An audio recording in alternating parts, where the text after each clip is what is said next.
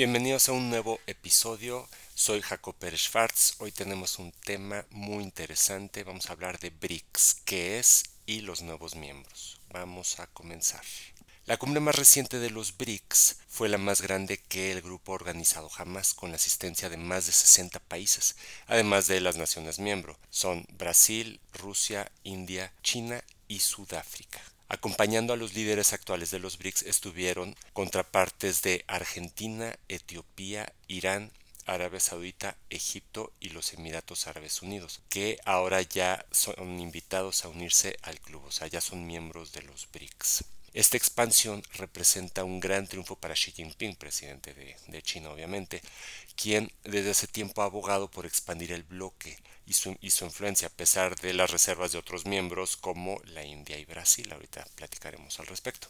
Esta ampliación, que es la primera desde que Sudáfrica se unió al grupo en el 2010, tiene el potencial de, además de duplicar el número de miembros en el grupo, extiende significativamente su alcance global, especialmente en el Medio Oriente. Y bueno, la pregunta de muchos es ¿qué significa esto para China?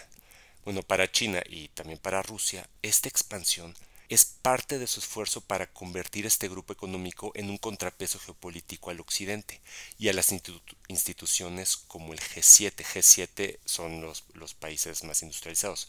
Canadá, Francia, Alemania, Italia, Japón, eh, Inglaterra y obviamente Estados Unidos. Este objetivo se ha vuelto aún más urgente en el último año debido a la creciente rivalidad entre China y Estados Unidos. Recordemos que tienen temas comerciales, temas de tecnología. Estados Unidos ya no va a proveer las chips de, alta gama para temas de, machine learning. O sea, sabemos que ahorita el, el mundo se está polarizando en China y Estados Unidos. Entonces este grupo busca hacer un contrapeso. Y también las consecuencias de la guerra en Ucrania distanció aún más a China de Occidente debido a su obvio apoyo a Moscú. Esta expansión refleja la aceptación de la oferta de Xi Jinping en un orden mundial alternativo, una oferta intentando coquetear con los países del sur global, donde muchas naciones se sienten marginadas en un sistema internacional que ven dominado por Estados Unidos. Los líderes de los BRICS han enfatizado la necesidad de una mayor representación en los mercados emergentes y países en desarrollo. Las instituciones internacionales, desde la ONU, Consejo de Seguridad hasta el Fondo Monetario Internacional y el Banco Mundial. Xi Jinping critica la hegemonía de Estados Unidos y ha celebrado esta expansión como histórica, como un nuevo punto de partida para la cooperación de los BRICS. Pero bueno, vamos a ver eso realmente qué va a ocurrir. Además, a pesar de los beneficios potenciales, esta expansión plantea interrogantes sobre la cohesión y la coherencia del grupo. La diversidad entre los nuevos miembros es notable, dos de ellos en economías en dificultades. Argentina ha luchado durante mucho tiempo contra la inflación, las crisis de su moneda, ha defaultado en defaulto significa dejar de pagar en su endeudamiento, mientras que Etiopía se está recuperando de una guerra civil devastadora en la región del Tigray. Además, la ampliación incluiría a tres de los mayores exportadores de petróleo del mundo, Arabia Saudita, Emiratos Árabes Unidos e Irán, y obviamente ya estaba Rusia, y además al principal consumidor, que es China. Arabia Saudita y los Emiratos Árabes Unidos tradicionalmente han sido aliados muy cercanos de Estados Unidos. Han estado fortaleciendo sus lazos con China, o sea, están jugando para los dos bandos, especialmente en medio de lo que perciben como un vacío de poder dejado por Estados Unidos en la región. Irán y Arabia Saudita a pesar de ser archirrivales, restablecieron lazos diplomáticos a principios de este año en un acuerdo mediado por China, pero, pero bueno, de hacer la paz o al menos de ya no agredirse a ser activamente socios comerciales, creo que no es tan sencillo. Sin embargo, a diferencia de un grupo más unificado como el G7, compuesto por democracias afines con economías industrializadas, BRICS y el BRICS expandido ya presenta diferencias significativas entre sus miembros existentes y ahora nuevos. Estas diferencias podrían aumentar con incorporación de estos nuevos miembros, lo que puede afectar la cohesión y la capacidad del grupo para tomar decisiones conjuntas. Por ejemplo, hace poco China mostró un mapa en el cual toman una provincia de la India, o sea, la India protestó porque es una frontera muy larga entre China y la India, la cual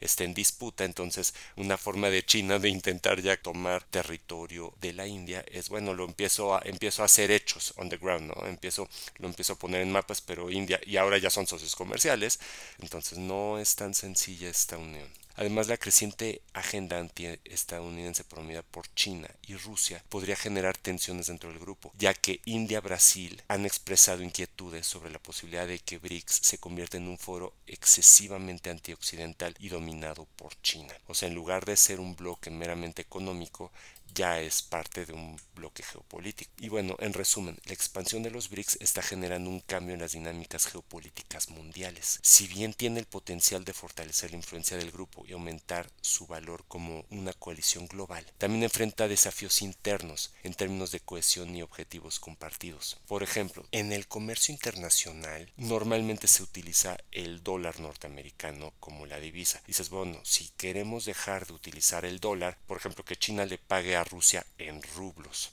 su exportación petrolera, ok. Y luego con esos rublos, ¿qué haces? o igual real brasileño, es muy difícil todavía competir la hegemonía del dólar en el comercio internacional.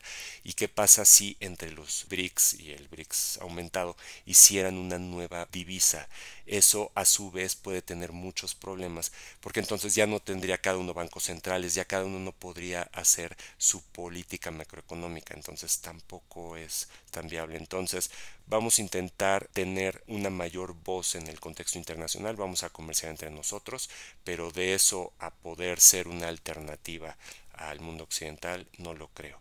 Además, en el momento en el que un país tenga temas de deuda, irán otra vez a recurrir al, al, Fondo Monetario Internacional. También esta es una forma tanto de Rusia como de Irán de darle la vuelta a todas las sanciones económicas que tienen encima. Por ejemplo, Irán, que claramente apoya el terrorismo, no lo dejan comerciar en general en, en mercados globales. Entonces, esta es una manera de encontrar un mercado que no puede exportar a Occidente, no puede exportar a los mayores mercados económicos. Bueno, aquí ya tengo una forma de poder exportar para intentar sanear mi economía. Entonces, para Irán es, esa es una forma similar para Rusia con todas las sanciones a partir de la guerra. Entonces yo como lo veo es lucha de mercados y estos países que históricamente han estado marginados, bueno, es una forma de comerciar entre ellos para intentar fortalecer sus economías. Bueno, espero les haya interesado, les envío un muy fuerte abrazo, soy Jacob Pérez Schwartz.